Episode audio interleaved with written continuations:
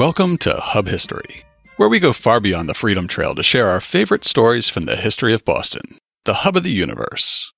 This is episode 208 Ghost Stories. Hi, I'm Jake. In honor of Halloween, I'm going to be sharing some of my favorite Boston ghost stories this week. From haunted houses and inexplicable premonitions recorded by Cotton and Increase Mather in the years leading up to the Salem witch hysteria, to Nathaniel Hawthorne encountering his friend in the reading room at the Athenaeum for weeks after the friend's death, to the apparition that only seems to appear in Boston's most venerable gay bar when only one person is there to see it. This week's episode will cover nearly 400 years of paranormal claims. Maybe these stories will convince some of you, but even a skeptic like me can glean insight from the fantastic stories about the people who believed them. But before we start telling ghost stories, it's time for the final edition of the Boston Book Club and our upcoming historical event. If you're wondering why I'm calling this the final edition of the Boston Book Club, check out my fourth anniversary bonus episode that just came out. The TLDR version is that I'm going to streamline the show starting in November, cutting out the weekly book club and upcoming event segments, and I'm going to move the show to a twice a month schedule instead of weekly. If you want to know why, the bonus episode can fill in the details. So, with that said, I have two picks for the Boston Book Club this week. First up is a fun activity book called The Greater Boston Challenge that was recently given to me as a gift. You know that it's always impossible to find a gift for the guy who has everything. And when it comes to books about Boston, I'm a guy who has everything. Yet on a recent camping trip, a good friend pulled out this slim volume and I was surprised to see it was a book that I hadn't come across before. This little book is full of puzzles that test your knowledge about Boston. There are fun quizzes about local history, sports, crimes, neighborhoods, businesses, and other topics, with each topical chapter containing a 75 question quiz and a bonus crossword puzzle. You can test yourself against the book, or even better, challenge your friends to go head to head. It was written by Gordon and Ann Matheson, who also created a board game about Cape Cod. A Quincy native, Gordon has also written 11 volumes of mostly young adult fiction, most of which are set in the Boston area. I also thought that the final edition of the Boston Book Club would be a good opportunity to showcase some of our competition. When Nikki and I first started Hub History four years ago, we did it in part because we wanted to listen to a show about Boston history, and none existed. Well, my, how times change. Now there are at least half a dozen podcasts about Boston and Boston history, plus a couple more series that don't exactly count as podcasts. I want to run down some of what's available out there and include a couple that have popped up in the book club before. First up, though, we have a few that have not been mentioned on the show before. Revere House Radio is, as it sounds, produced by the folks at the Paul Revere House Historic Site. They've released about 15 episodes since starting up this May, with each one focusing on some facet of Paul Revere's life. From his apprenticeships to his career to the details of his famous ride. Along a similar line, the folks at Revolution 250 have recently started their own podcast to celebrate the ongoing 250th anniversary by highlighting historic sites, reenactors, and historians who keep renewing and refreshing the historical memory of the Revolution. They just passed episode 7 after starting the show in early September. Then there's Old Dirty Boston, an offshoot of the blog by the same name. Like us, they're a generalist show, but they focus on more recent history, covering everything from busing to the combat zone to the Winter Hill Gang. Like us, they've been around for a few years, racking up about 50 episodes since they started in late 2018. Last Seen is a podcast on a whole different scale.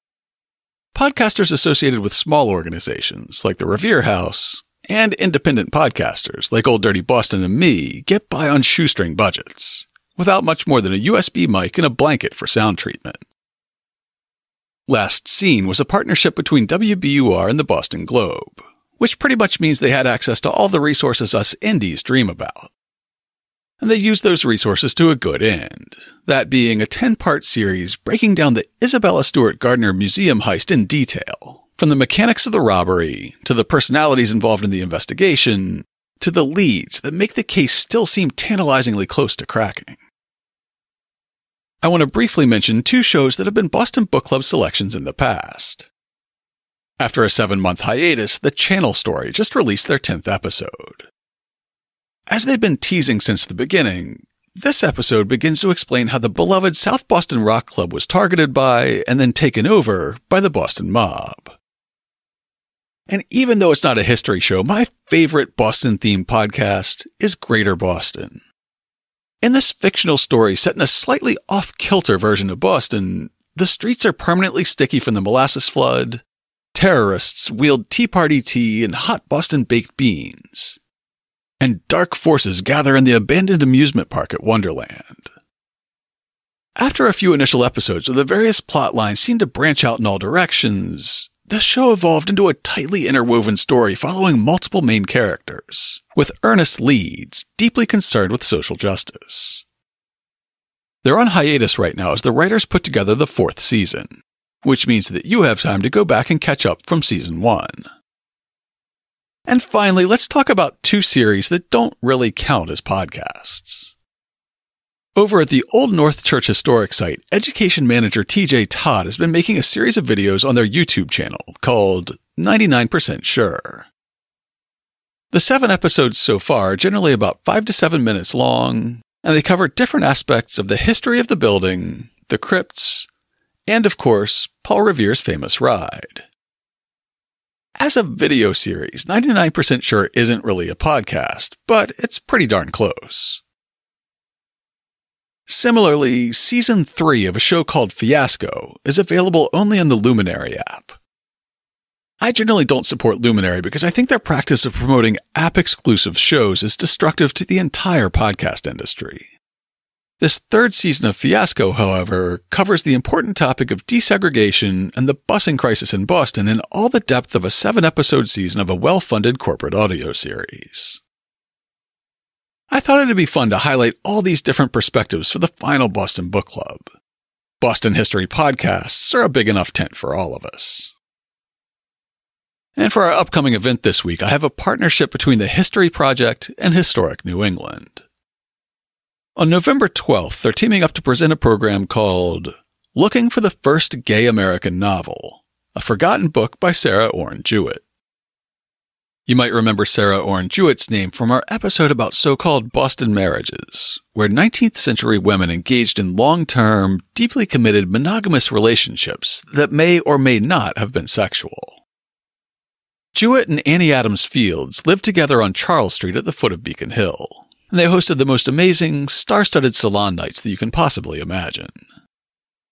The History Project is the premier New England organization cataloging and recording the LGBTQ history of Boston and beyond.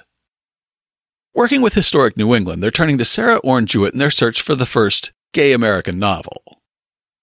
Here's the description from the Historic New England website. The popularity of James Baldwin's Giovanni's Room, Armistead Maupin's Tales of the City, and Hanya Yanagihara's recent hit A Little Life indicates the profound connection people feel with LGBTQ plus fiction. But who authored the first gay American novel? Scholars have proposed origins for the tradition in Margaret Sweat's Ethel's Love Life and Bayard Taylor's Joseph and His Friend, A Tale of Pennsylvania. However, Professor Don James McLaughlin of the University of Tulsa makes the case in this virtual talk that A Marsh Island, a little known 1885 novel serialized in The Atlantic by Sarah Orne Jewett is significant for being the first novel to explore major, now familiar facets of a burgeoning modern gay American consciousness. The talk will begin at 5 p.m. on Thursday, November 12th. Tickets will be priced on a sliding scale, starting at $25 and going down from there, according to need. I'll include the link you need to buy a ticket as well as links to the Greater Boston Challenge and all the Boston podcasts I featured this week in the show notes. Just go to hubhistory.com slash 208 for details. Before I move on with the show, I just want to thank our Patreon sponsors for sticking with us through this transition. With your continued support, I hope to keep making a high quality show, just one that comes out a little less frequently. Moving to a twice monthly schedule should ease some of the stress behind putting out the show. But it unfortunately won't change much with the expenses involved in making Hub history. We'll still be on the hook for podcast media hosting, web hosting and security, and research fees, though we should see a slight break in the cost of audio processing and transcription. So thanks again for sticking with us as we shake things up. And hopefully we can recruit a few more sponsors during this transition. If you aren't yet sponsoring the show and you'd like to, just go to patreon.com slash hubhistory or visit hubhistory.com and click on the support us link. And now it's time for this week's main topic. In the earliest days of English colonization in Boston, the Puritans believed that the devil was just as real as you or me, walking among the houses at night and looking for a likely soul. Because the devil was a constant presence, apparitions were common. Puritan minister Increase Mather wrote a volume called Remarkable Providences as a book length argument from Christian doctrine for the existence of witchcraft. The book is full of strange and horrifying experiences, taken as evidence, among which was the story of a man whose house turned against him. It sounds like something out of a low budget horror movie. Perhaps Paranormal Activity, Puritan Edition. It begins As there have been several persons vexed with evil spirits, so diverse houses have been woefully haunted by them. In the year 1679, the house of William Morse was strangely disquieted by a demon. It all started on December 3rd, when Morse and his wife woke up in the middle of the night to the sound of something landing on their house, saying that it sounded like branches or stones rattling on the roof. William got up and looked out the window, but there was nothing to see. The couple went back to sleep and then woke up again a few hours later to the sound of a hog. Sure enough, when they got up, there was a hog in the house, but they opened the door, which had been shut fast, and the hog ran out. Nothing too supernatural there, at least so far. Less than a week later, the situation began to escalate. On December 8th, in the morning, there were five great stones and bricks by an invisible hand thrown in at the west end of the house while the man's wife was making the bed. The bedstead was lifted up from the floor, and the bed staff flung out the window, and a cat was hurled at her. A long staff danced up and down the chimney, a burnt brick and a piece of weatherboard were thrown in at the window. On the same day, the long staff, but now spoken of, was hanged up by a line and swung to and fro. The man's wife laid it in the fire, but she could not hold it there, inasmuch as it would forcibly fly out. Yet, after much ado, with joint strength, they made it to burn. A shingle flew from the window, though nobody near it. Many sticks came in at the same place. Only one of these was so scragged that it could enter the hole but a little way, whereupon the man pushed it out. A great rail likewise was thrust in at the window, so as to break the glass. Things only get weirder from there. Furniture floated unaccountably through the air, with a chair landing in the middle of the dinner table one night and spoiling the family's meal. Things in the house went unaccountably missing. One key from a ring of three would disappear, while the other two floated around the house, jingling loudly. An inkpot disappeared as Mr. Morse was using it to write. Knitting needles disappeared from the knitting and reappeared in the bedclothes. For a week, the entire family was plagued by ashes blowing out of the fireplace into their eyes, their hair and clothes, and into their food as they tried to eat.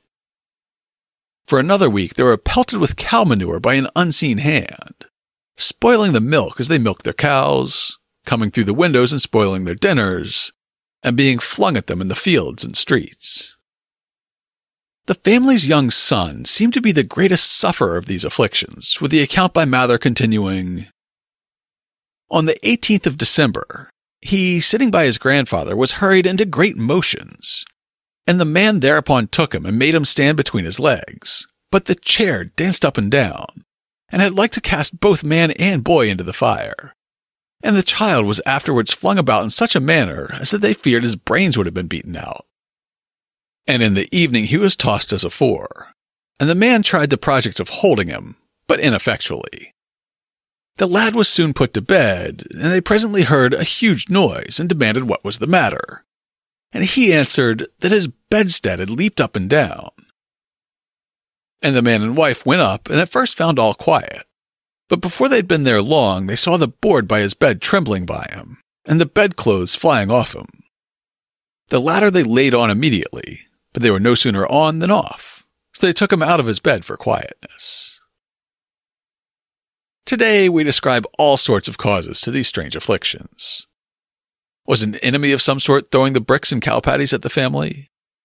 Were the visions of flying furniture occurring in a lucid dream? Or was the damage to the house caused by a sleepwalker? Could the boy's violent movements around the room have been a simple prank?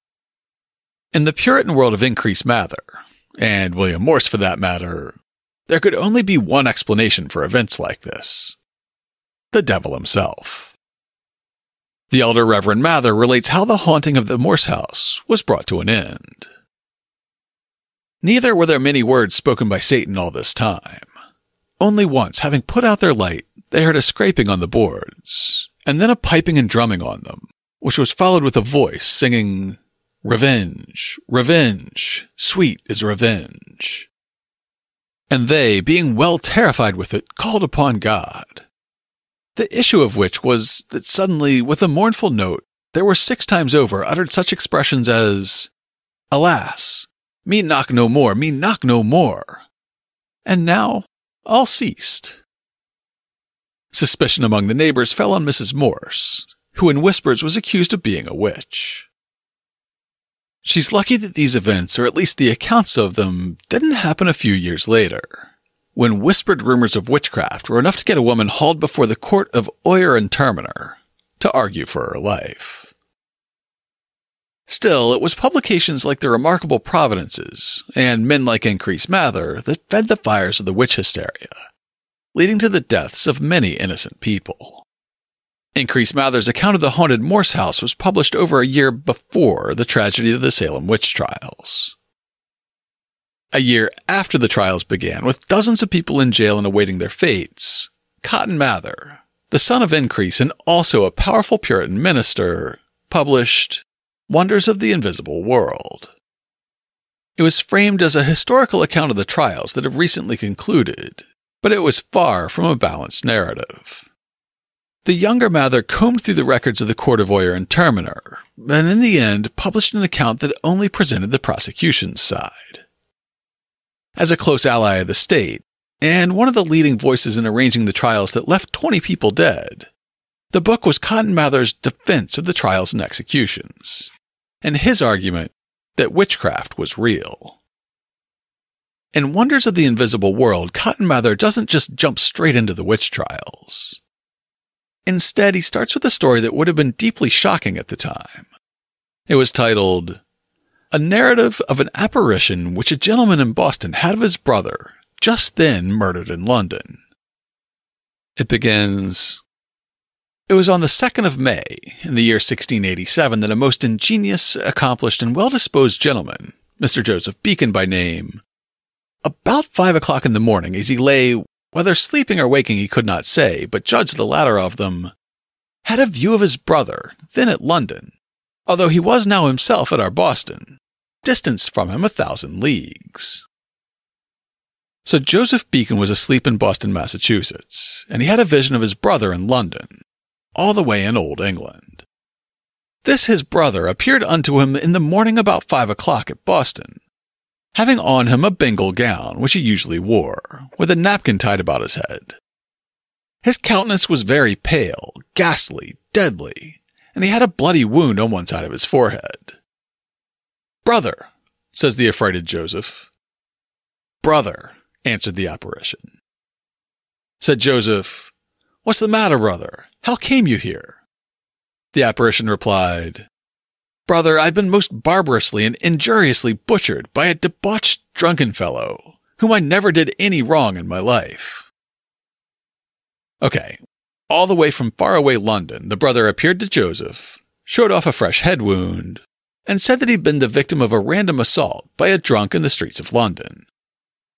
The apparition of the brother is then alleged to have given very particular details of the perpetrator's plans to flee the country and come to Massachusetts saying that he had changed his name and giving the exact ports by which he might try to effect an immigration.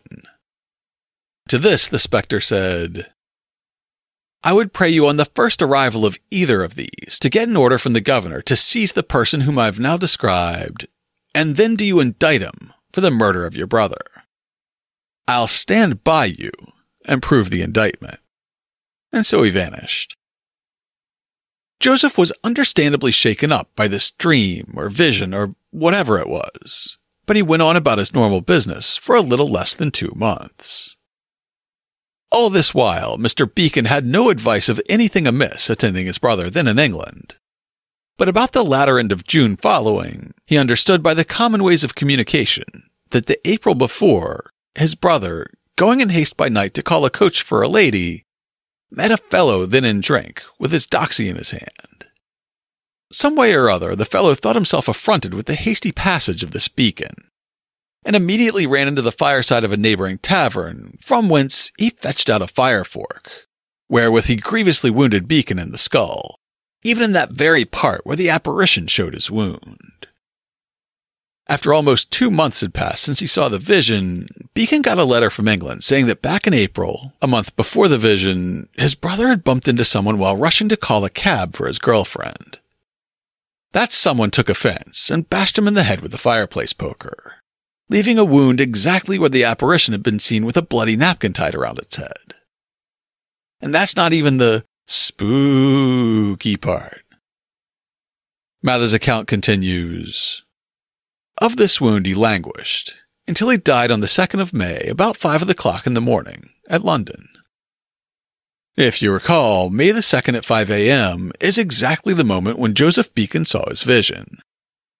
In a world before time zones, that was an amazing coincidence. At the very moment of his death, over 3,000 miles away, Joseph's brother not only appeared before him in a vision, but also offered to stand by him and prove the indictment. That is, to provide the very spectral evidence that had so controversially led to 20 executions just a few months before.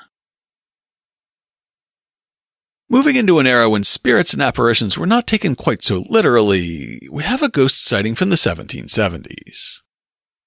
Later on, Benjamin Russell would go on to be a Continental soldier, and probably the most famous moment of his military career was serving as one of the guards who escorted spy John Andre to his execution.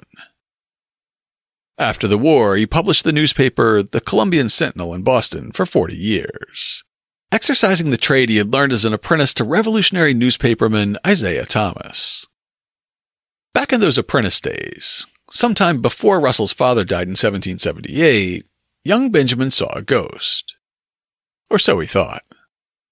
In an 1850 book about the American newspaper business, Joseph Tinker Buckingham published a profile of Benjamin Russell and the Centinel, where he related the story as if it was told to him, writing, I have heard Russell relate many anecdotes of his boyhood, of which the following is one, and, as near as can be recollected, in his own words. Then it continues in Russell's voice. It was part of my duty, as an assistant in the domestic affairs of the family, to have the care of the cow. One evening after it was quite dark, I was driving the cow to her pasturage, the common. Passing by the burial ground adjoining the stone chapel, meaning the King's Chapel burying ground, I saw several lights that appeared to be springing from the earth among the graves and immediately sinking again to the ground, or expiring. To my young imagination, these lights could be nothing but ghosts. I left the cow to find her own way to the common or wherever else she pleased, and ran home at my utmost speed. When he recounted the story to Buckingham much later, Russell was an old man, a veteran, someone who had seen death. When he was younger, however, he had yet to see much of life and death. I like to imagine that his ghost story was inspired by the Boston Massacre, which would have happened when Benjamin Russell was about nine years old. Whatever the inspiration, Buckingham recalled what had happened after he saw this mysterious apparition in the King's Chapel burying ground. Having told my father the cause of my fright as well as I was able while in such a state of terror and agitation, he took me by the hand and led me directly to the spot where the supposed ghosts were still leaping and playing their pranks, near the surface of the ground. My hair rose on end and seemed to lift my very hat from my head. My flesh was chilled through to my very bones, I trembled so that I could scarcely walk. Still, my father continued rapidly marching towards the spot that inspired me with so much terror. When lo, there was a sexton, up to his shoulders in a grave, throwing out, as he proceeded in digging, bones and fragments of rotten coffins. The phosphorus in the decaying wood, blended with a peculiar state of the atmosphere, presented the appearance that had completely unstrung my nerves and terrified me beyond description. Once upon a time, when I was about 12 years old and away at summer camp, I discovered a patch of glow in the dark Indian pipes. You know the weird white flowers that grow in the deep forest, but kind of look like something that should be growing in a cave. We were sleeping out under the stars one night, and I looked over and saw dozens of the waxy blooms glowing green in the darkness of night. Upon investigation in the daylight, they turned out to be growing out of an old rotten log that must have been loaded with natural phosphorescence, causing them to glow. Ben Russell adds, I was never afterwards troubled with the fear of ghosts. Me neither, Ben. Me neither. Another chilling tale, set in 1770, was briefly the most influential ghost story in America, influencing everyone from Nathaniel Hawthorne to Herman Melville to a 1987 episode of the Saturday morning cartoon The Real Ghostbusters. The legend says that Peter Rugg was a resident of Middle Street in Boston, today's Hanover Street in the North End, that he had a terrible temper, and that his language was so profane that when he began cussing up a blue streak, his proper powdered wig would rise straight up off his head in an attempt to get away. One morning in the late autumn, probably about this time of year, maybe on a night just like tonight. Rugg and his 10 year old daughter Jenny loaded up their two wheeled open carriage, or chaise, and headed out to visit Concord for the day. As they started for home that evening, a violent thunderstorm caught up with them just as the night fell. In the original telling of the tale, the father and daughter stopped at a friend's house in Cambridge or Arlington as the storm worsened. At dark, he stopped at Menotomy, now West Cambridge, at the door of Mr. Cutter, a friend of his who urged him to tarry the night. On Rugg's declining to stop, Mr. Cutter urged him vehemently. Why, Mr. Rugg, said Cutter, the storm is overwhelming you. The night is exceedingly dark. Your little daughter will perish. You're in an open chase, and the tempest is increasing. Let the storm increase, said Rugg with a fearful oath. I will see home tonight in spite of the last tempest, or may I never see home. At these words, he gave the whip to his high spirited horse and disappeared in a moment. But Peter Rugg did not reach home that night, nor the next, nor when he became a missing man could he ever be traced beyond Mr. Cutter's in Menotomy. Be careful what you wish for. Rugg's vow to see home tonight or never again see home would be fulfilled. The legend says that he was cursed to roam the highways and byways of New England forevermore. For all eternity, he would look for the way home, look for Boston, but he would never find it. For a long time after, on every dark and stormy night, the wife of Peter Rugg would fancy she heard the crack of a whip, and the fleet tread of a horse, and the rattling of a carriage passing her door. The neighbors, too, heard the same noises, and some said they knew it was Rugg's horse. The tread on the pavement was perfectly familiar to them. This occurred so repeatedly that at length the neighbors watched with lanterns and saw the real Peter Rugg, with his own horse and chaise, and the child sitting beside him, pass directly before his own door, his head turned toward his house, and himself making every effort to stop his horse, but in vain. According to this account, the chaise matching Peter Rugg's was seen one night in Hartford, the next night in the White Mountains, and on the next in Rhode Island. At every stop, he was described as riding at reckless speed with his daughter curled up next to him. He would ask any fellow traveler who acknowledged his presence for directions to Boston, and he was always incredulous that he wasn't in the right place. One witness, who claimed to have spoken with Peter Rugg many times, recounted He is a famous traveler, held in light esteem by all inn holders, for he never stops to eat, drink, or sleep. I wonder why the government does not employ him to carry the mail. Aye, that is a thought bright only on one side. How long would it take in that case to send a letter to Boston? To my knowledge, been more than 20 years traveling to that place. He looks as though he never ate, drank, or slept, and his child looks older than himself. And he looks like time broken off from eternity and anxious to gain a resting place. As for his horse, he looks fatter and gayer and shows more animation and courage than he did 20 years ago. The last time Rugg spoke to me, he inquired how far it was to Boston. I told him just 100 miles. Why, said he, how can you deceive me so? It's cruel to mislead a traveler. I've lost my way. Pray direct me to the nearest way to Boston. I repeated, it was 100 miles. How can you say so? said he. I was told last evening it was but 50, and I've traveled all night.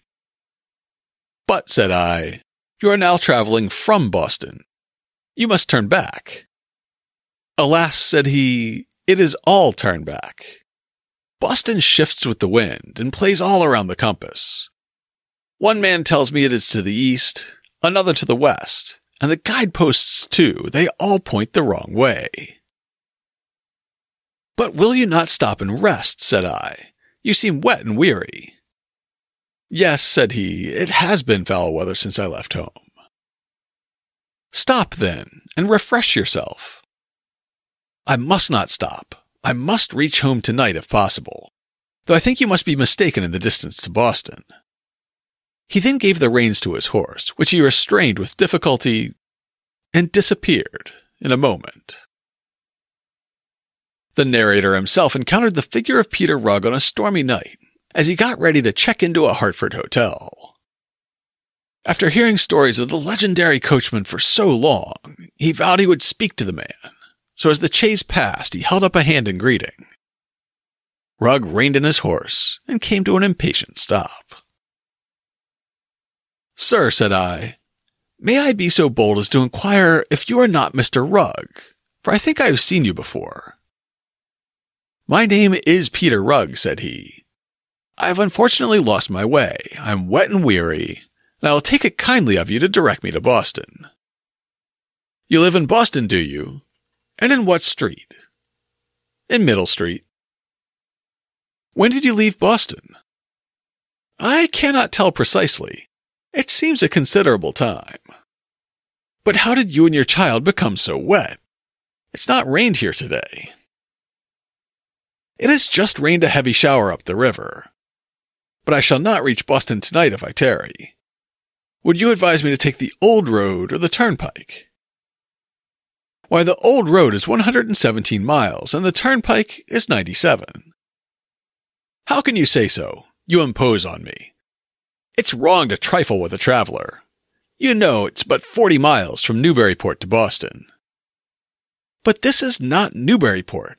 This is Hartford. Do not deceive me, sir. Is not this the town Newburyport and the river that I've been following the Merrimack? No, sir. This is Hartford, and the river is the Connecticut. He wrung his hands and looked incredulous. Have the rivers too changed their courses, as the cities have changed places? But see, the clouds are gathering in the south, and we shall have a rainy night. Oh, that fatal oath! Ah, that fatal oath. With that, he drove his horse off into the night and into history. The story of Peter Rugg was originally serialized in 1824 in the New England Magazine, published by none other than Joseph Tinker Buckingham, who also related the story of Benjamin Russell's 1770 haunting. It was written by William Austin who was featured as one of the duelists in our episode about an unusual political duel fought between a Federalist and a Democratic Republican in 1806. The Rugg story spread so widely and was repeated so many times that many came to believe that it was an old, traditional New England tale. If people were aware of the publication by William Austin, they thought he had simply written down a story that had been previously handed down in oral tradition. The tale was repeated and adapted by many other authors, most prominently Nathaniel Hawthorne. As part of his 1842 collection, Mosses from the Old Manse, he included the short story A Virtuoso's Collection. In it, he describes a visit to a fictional new museum that was opening in Boston containing the collection of oddities curated by the titular virtuoso. Among the collection was the wolf that ate Little Red Riding Hood, the albatross from the Rime of the Ancient Mariner, the serpent that tempted Eve, the raven that inspired Edgar Allan Poe, and dozens of other legendary, literary, or downright extinct creatures. The story is told in the first person. As the narrator takes in the Museum of Mythical Animals, he slowly gets acquainted with the museum's mysterious doorkeeper. Three shillings Massachusetts tenor, said he. No, wait, I mean half a dollar, as you reckon these days. While searching my pocket for the coin, I glanced at the doorkeeper. The marked character and individuality of whose aspect encouraged me to expect something not quite in the ordinary way. He wore an old-fashioned greatcoat, much faded, within which his meager person was so completely enveloped that the rest of his attire was indistinguishable. But his visage was remarkably wind-flushed, sunburnt, and weather-worn, and had a most unique, nervous, and apprehensive expression. It seemed as if this man had some all-important object in view, some point of deepest interest to be decided, some momentous question to ask, might he but hope for a reply. After viewing all the items of interest in the museum, the narrator takes stock of the doorkeeper, and soon learns that he is also part of the collection. Methinks a shadow would have made a fitting doorkeeper to such a museum, said I. Although indeed yonder figure has something strange and fantastic about him, which suits well enough with many of the impressions which I have received here. Pray, who is he? While speaking, I gazed more scrutinizingly than before at the antiquated presence of the person who had admitted me, and who still sat on his bench with the same restless aspect, and dim, confused, questioning anxiety that I had noticed on my first entrance.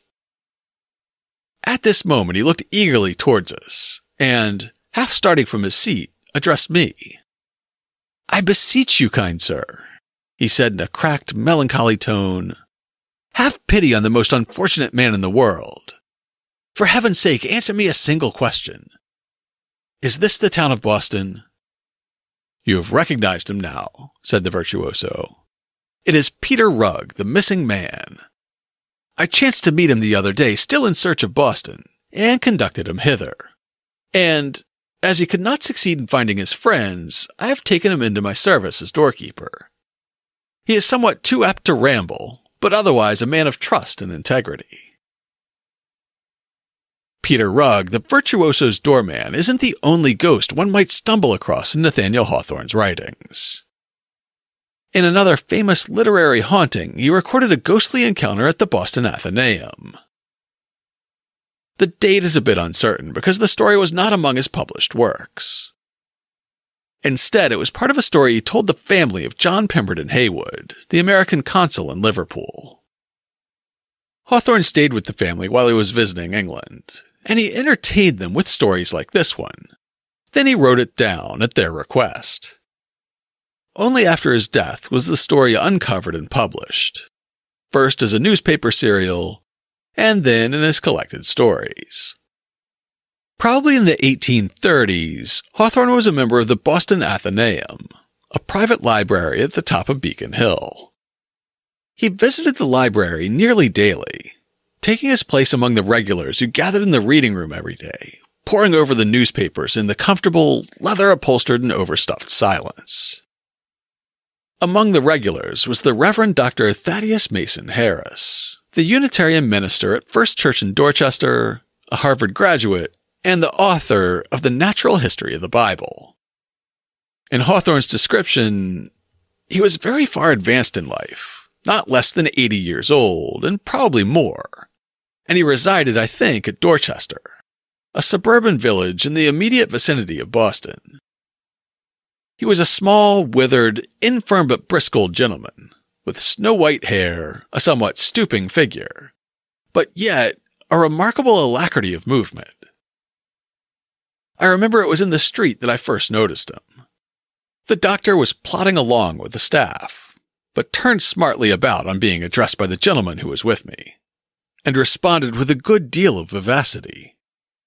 After seeing the old man in the reading room every day, Hawthorne began to regard him as part of the library landscape, so it didn't seem unusual when, as he later wrote, one day especially, about noon, as was generally his hour, I am perfectly certain that I had seen this figure of old Dr. Harris and taken my customary note of him, although I remember nothing in his appearance at all different from what I had seen on many previous occasions.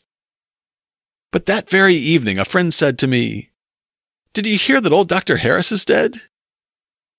No, I said very quietly, and it cannot be true, for I saw him at the Athenaeum today.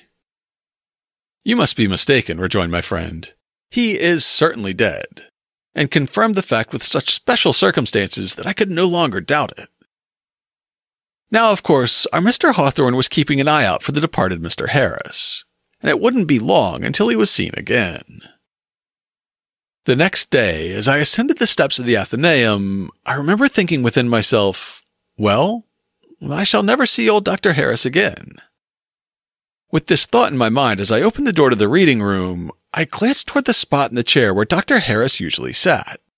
And there, to my astonishment, sat the gray, infirm figure of the deceased doctor, reading the newspaper as was his wont. His own death must have been recorded that very morning in that very newspaper. From that time, for a long time thereafter, for weeks at least, and I know not but for months, I used to see the figure of Dr. Harris quite as frequently as before his death. It grew to be so common that at length I regarded the venerable defunct no more than any of the other old fogies who basked before the fire and dozed over the newspapers. After some undefined period of time, Hawthorne became convinced that the old Reverend was attempting to strike up a conversation from the other side of the veil. Unfortunately for him, Hawthorne wrote, the ghost had shown the bad judgment common among the spiritual brotherhood, both as regarded the place of the interview and the person whom he had selected as the recipient of his communications. In the reading room of the Athenaeum, conversation is strictly forbidden, and I could not have addressed the apparition without drawing the instant notice and indignant frowns of the slumberous old gentleman around me. I myself, too, at that time was as shy as any ghost, and followed the ghost's rule never to speak first. And what an absurd figure should I have made, solemnly and awfully addressing what must have appeared in the eyes of all the rest of the company as an empty chair. Like a bad romance, the two figures made lingering eye contact across the library for weeks, or maybe months. But eventually, all things must come to an end. After a long while of this strange intercourse, if such it can be called, I remember, once at least, I know not but oftener, a sad, wistful, disappointed gaze which the ghost fixed upon me from beneath his spectacles. A melancholy look of helplessness, which, if my heart had not been as hard as a paving stone, I could hardly have withstood. But I did withstand it, and I think I saw him no more after this last appealing look which still dwells in my memory as perfectly as while my own eyes were encountering the dim and bleared eyes of the ghost. And whenever I recall this strange passage of my life, I see the small, old, withered figure of Dr. Harris, sitting in his accustomed chair, the Boston Post in his hand, his spectacles shoved upwards and gazing at me as I closed the door of the reading room, with that wistful, appealing, hopeless, helpless look. It is too late now, his grave has been grass grown this and many a year, and I hope he has found rest in it without any aid from me. A wonderfully creepy story and appropriate to the season, but Hawthorne's writing was full of references to the supernatural, like the short story The Grey Champion, which incorporated the legend of the Angel of Hadley, which we talked about in our episode about the 1689 uprising in Boston, or The Virtuoso's Collection, which we just heard about. While the story is sometimes presented as proof of a haunting at the Athenaeum, the content of the story and the context of its creation make it seem more like a good campfire story that Hawthorne embellished a bit by writing it in the first person.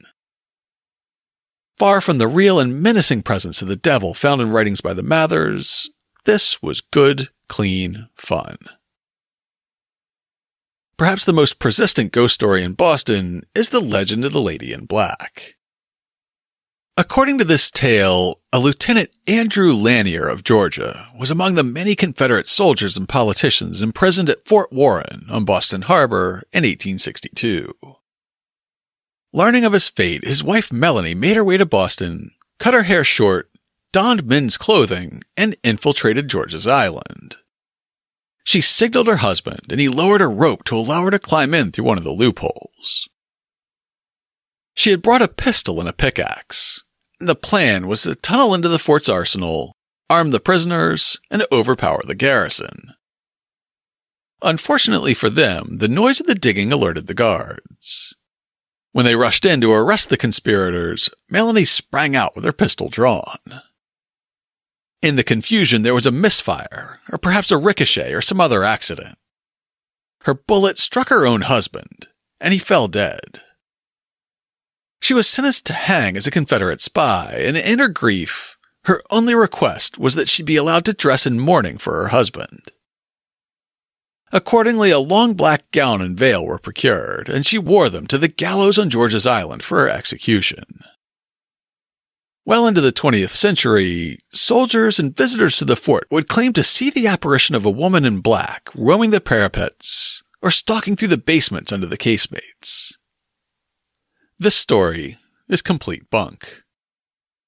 There are no recorded escape attempts from Fort Warren prior to 1863. And very importantly, no prisoner, male or female, was ever executed at Fort Warren.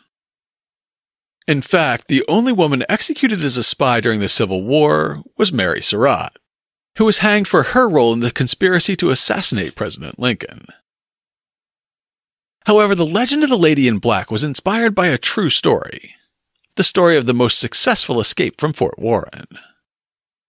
One Confederate captain named J.W. Alexander would later account how he and an accomplice escaped from Fort Warren in 1863 and very nearly made it to freedom in Canada. Four of us determined to escape. Many plans were suggested and discussed, but none seemed feasible. Indeed, situated as we were on an island, and strictly guarded day and night, with sentinels stationed in front of our doors, confined within solid masonry constructed to resist the shot from the heaviest guns, it seemed quite impossible to escape. And yet, the escape was easily accomplished. In the basement under the room in which we were confined was a pump where we obtained our water. And in the outer wall of this basement were two openings called musketry loopholes. These were something over six feet high, two or three feet wide at the inside of the wall, and gradually sloping to a point, so that the outer side of the wall they were only a little over seven inches wide. One day while bathing, the thought struck me that I could get through this hole. Captain Alexander found that if he stripped naked, then turned his head as if he was looking over his shoulder, he could squeeze through the gap. It took three attempts for him to get off the island. Outside the walls of the fort, the conspirators discovered that it would be easy to evade the Union sentinels. As the guards walked toward one another, the Confederates would lie still in the island's tall grass. When the sentinels met and turned to walk away from one another, they would crawl forward until they were over the seawall. They would then lie still in the water, with their heads propped on the base of the seawall and their bodies hidden underwater. The first time out, they realized that there were no boats they could easily steal, and ended up sneaking back to their cells. The second time, they took along two Confederate sailors who were strong swimmers. They repeated the process, and the two sailors swam to another island to find a boat. They never came back. The third time proved to be a charm for Alexander. This time, he and one accomplice went into the water themselves. They found a wooden target used for riflery practice and used it as a float to help them swim across the Narrows and out to Boston Light. There, they stole a small boat, but by the time they made it back to George's Island, the sun had come up, and their remaining two accomplices had been captured. Turning north, they sailed their small craft toward the Maine coast, hoping to eventually make it to neutral New Brunswick. Along the way, they went ashore at a lonely house near Rye Beach, New Hampshire. The laconic New Englander they found listened calmly as the two naked men with southern accents explained how they came to be in a small boat with cut anchor lines off the coast of New Hampshire. We told him that we had sailed out from Portsmouth for a lark and had gone in bathing, and while in the water our clothes had blown overboard, and asked him to get us some clothes if he could, and bring us some water and something to eat. He went on shore and soon returned with some old clothes, a good supply of plain food, some tobacco, and a small bottle of cherry brandy. I am satisfied he knew what we were, but we said nothing except to thank him for his kindness. On the third day, a revenue cutter found them and quickly returned them to Fort Warren. Two decades after the Civil War, the Boston Globe printed a ghost story that took place on Mission Hill. Supposedly a death had taken place, quote, some time ago in an orchard on what was then called Parker's Hill. In the story, a distraught man committed suicide by hanging himself from the branch of an apple tree in one of the many orchards that Roxbury was duly famous for in those days. The neighborhood swirled with tales of strange sounds and ghostly figures among the trees. And the Globe pointed out that as the years rolled by, there wasn't a soul in Roxbury who didn't claim to have seen something spooky on Parker Hill. One would tell you that he saw the figure of a man swaying to and fro, as if gently impelled by the wind. He could identify the tree as the same as that upon which the suicide had given up the ghost. Another would tell of a man clad in deep black, who could be seen between the hours of twelve and one, pacing through the orchard, with head bowed down as if in deep thought, and his hands clasped behind his back. He would walk through the deep foliage in summer and the snows in winter, his footsteps always inaudible. After circling the tree a few times, he would pause beneath its outspreading branches and once more enact the process by which he had passed from life to death. One thing, however, appeared never to vary, and that was no sooner had the body ascended into the air than it became on the instant invisible. Another story, this one perhaps which has more directly to do with the present sketch, is that in the deep shade of the tree, with back pressed against the trunk, could be seen on moonlit nights a man clothed in white, motionless, and to all appearance, nailed there. After many years had passed, the Globe reported how, just a few weeks before Halloween in 1884, a man rushed into a crowd of men who were discussing politics in a public square, and in a terrified voice told them of what he had seen. He declared that while passing by the haunted orchard a few minutes before, it was then 10 o'clock, he saw plainly outlined against the trunk of a tree a figure clothed in white. He thought at first that he must have been mistaken, and looked a second and a third time. Each time he looked, the figure doubled its size, until at last it seemed to be as tall as the tree itself. You can imagine the quick conference that was held there on the street corner as the crowd debated whether to go investigate.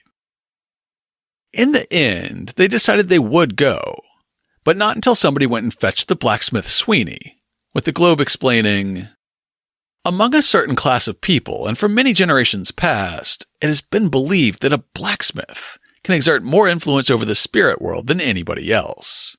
His commands and prayers being, as it were, more particularly and specifically regarded than those of other men. And this belief it was that induced the superstitious of Parker Hill to seek out Sweeney the blacksmith before proceeding to the scene of the weird mystery.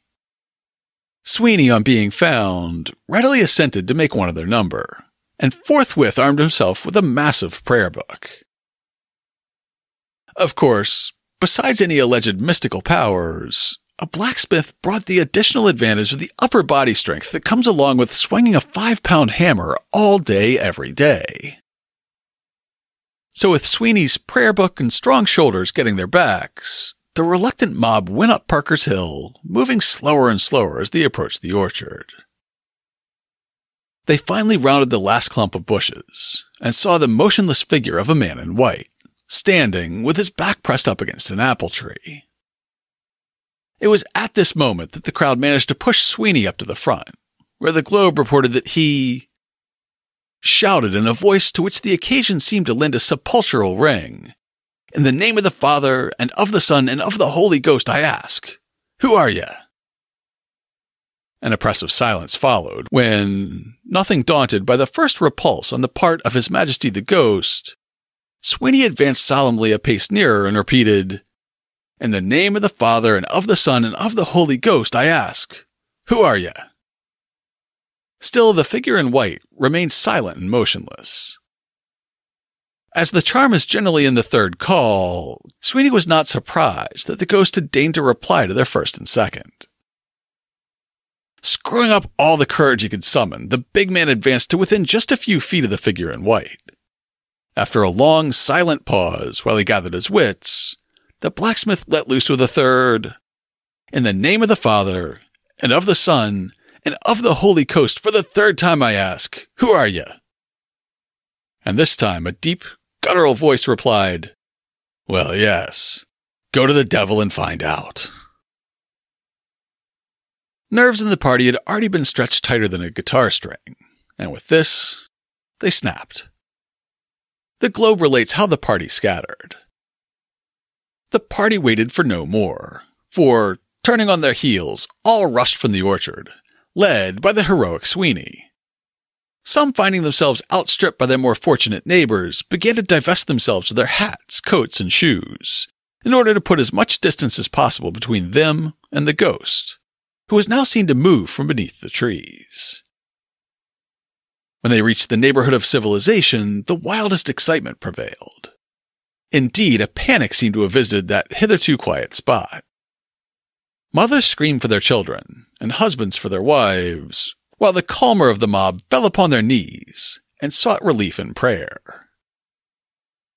In just a few minutes, the white clad figure came walking casually down the hill toward them, causing most of the party to scatter to the winds. The few who were left behind, either because they were brave or because they were too scared to run, soon uncovered the truth behind the ghostly figure. As he came into the circle of light cast by the gas lamps, they recognized the ghost as a neighbor named Donovan, who worked as a plasterer. According to the Globe article, as Donovan was returning home from work that evening, clothed in his ordinary working clothes, the same being, as is customary with plasterers, made of white material, he stopped to see a certain friend. While there, he indulged a little too freely in firewater, and as he started for home was feeling considerably mellow. Being in a happy-go-lucky sort of mood when he reached the neighborhood of the haunted orchard, he did not hesitate to cross the neglected and much sunned precincts, in order that he might the more readily reach his home. When about three quarters there, he stopped under a tree to light his pipe. That he might better accomplish this, he leaned his back up against it, and thus dozed off to sleep. It was in this position that he was first seen by the frightened traveler, and afterwards accosted by the inquisitive mob headed by the blacksmith. Donovan said that hearing a loud voice, he opened his eyes and gazed about him in a semi-conscious way. Upon making out that a number of men were about him, his first thoughts were that a job was being worked at his expense. It was this that decided him on answering as he did and thus the ghost of Parker Hill Orchard dissolved into a tipsy, harmless plasterer. The report in the Globe appeared on October 4th, 1884, just days after the incident was supposed to have happened. By this point in the 19th century, ghost stories were seen as harmless fun, Sweeney's moment of panic notwithstanding. And October was seen as the appropriate season for sharing a good ghost story. I want to go out on a more modern note. In 2015, a story on the New England Folklore blog speculated whatever ghosts are, Boston allegedly has haunted houses, haunted dormitories, haunted theaters, and a haunted hotel. It might also have a haunted gay bar, Jacques Cabaret in Bay Village. Since the Playland Cafe in the former combat zone closed in 1998, Jacques Cabaret has been the oldest gay bar in Boston. It originally opened in 1938, just a year after the Playland, and catered to a mostly straight clientele for the first couple of years. By 1940, Jacques started to attract a more gay crowd, part of a community that was just beginning to come out of the shadows. Soon, Jacques was joined in the Park Square area by the Napoleon, Mario's, and the Punch Bowl. During this era, there were still raids where, as one patron recalled, they'd come in and line everyone up against the wall. The youngest cop would question us and ask for IDs and call us faggot and other names. It was scary. If you don't have ID, they'd arrest you and put your name in the paper. Despite the danger of being outed and losing everything, Boston's gay scene continued slowly moving into the public eye. By January of 1955, Jacques and the other Bay Village clubs were on a list of 11 Boston bars that all members of the U.S. military were officially banned from entering, which must have meant that plenty of service members were patronizing the bars before the ban. In 1965, Jacques narrowly avoided being torn down for redevelopment, with one city councilor fuming, We will be better off without these incubators of homosexuality and indecency. We must uproot these joints so innocent kids won't be contaminated. Through the 1960s and early 70s, Jacques attracted a largely lesbian clientele, before adding cabaret to the name and switching over to a format that featured drag shows later in the 70s. Boston Magazine quotes a period guidebook to say that by World War II, Park Square was the national headquarters for female impersonators. The proprietors of Jacques took the practice out of the shadows and put it on stage, where the shows have evolved into competitive drag revues. Today, in non pandemic times, there's some sort of live entertainment every night, from drag karaoke to comedy open mic night to full on semi professional drag shows. With pretty wild entertainment and what's otherwise a quiet residential neighborhood, Jacques has been fending off complaints for neighbors for as long as it's existed. However, noise complaints from nosy neighbors aren't the only problem that Jacques faces, and being Boston's oldest gay bar isn't its only claim to fame. Regulars are adamant that the club is haunted, though they can't agree on which ghost stalks the halls. Writing in his New England folklore blog, Peter Muise describes the two competing theories. After a comedian said the energy he encountered at Jacques felt like it had a bit of an attitude, Jacques' manager suggested it might be the ghost of Sylvia Sidney, the bar's most famous performer. A drag pioneer known as the Bitch of Boston, Sidney eschewed the gentle femininity that most early drag performers cultivated and instead indulged in crude humor. Sidney died in 1998 at the age of 68, so perhaps her ghost still wants another moment in the spotlight. If you're feeling brave but don't want to summon Sidney's ghost, you can watch one of her performances on YouTube. Be warned, they're full of toilet humor, sex jokes, racial slurs, and nose picking. Oh, and a really dirty story about Nat King Cole. I don't believe that Sydney died in a particularly traumatic way, but her ghost may not be the only one haunting Jacques. According to a rumor that has circulated for many years, the bar may also be haunted by the victims of the infamous and tragic Cocoanut Grove fire. Those who've been listening for a while may recall that we described the tragic 1942 fire at the Cocoanut Grove nightclub in episode 39. It was Boston's deadliest single disaster, killing 492 people in just seconds. The site of the Cocoanut Grove is just around the corner from Jacques, so Muise continues What's the connection to Jacques? Well, according to long-standing rumors in the gay community, Jacques was used as a temporary morgue for the victims' bodies. It's not proven, but it is entirely possible. Photos show the bodies being laid out on Piedmont Street, so it's not inconceivable that the police would have used a nearby bar as well. According to this rumor, some of the victims still haunt the place where their bodies rested. And that's a theory that you can test as soon as we can go out to bars again. I think that about wraps it up for 336 years worth of Halloween stories. To learn more about these historic hauntings, check out this week's show notes at hubhistory.com slash 208. I'll have links to the sources I quoted from for each of this week's stories, as well as links to past episodes related to the stories of The Lady in Black, Peter Rugg, the Missing Man, and two episodes related to the ghosts of Jacques.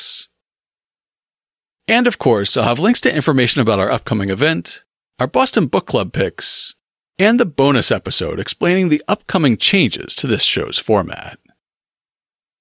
If you'd like to get in touch with us, you can email us at podcast at hubhistory.com. We're Hub History on Twitter, Facebook, and Instagram. Or go to hubhistory.com and click on the Contact Us link.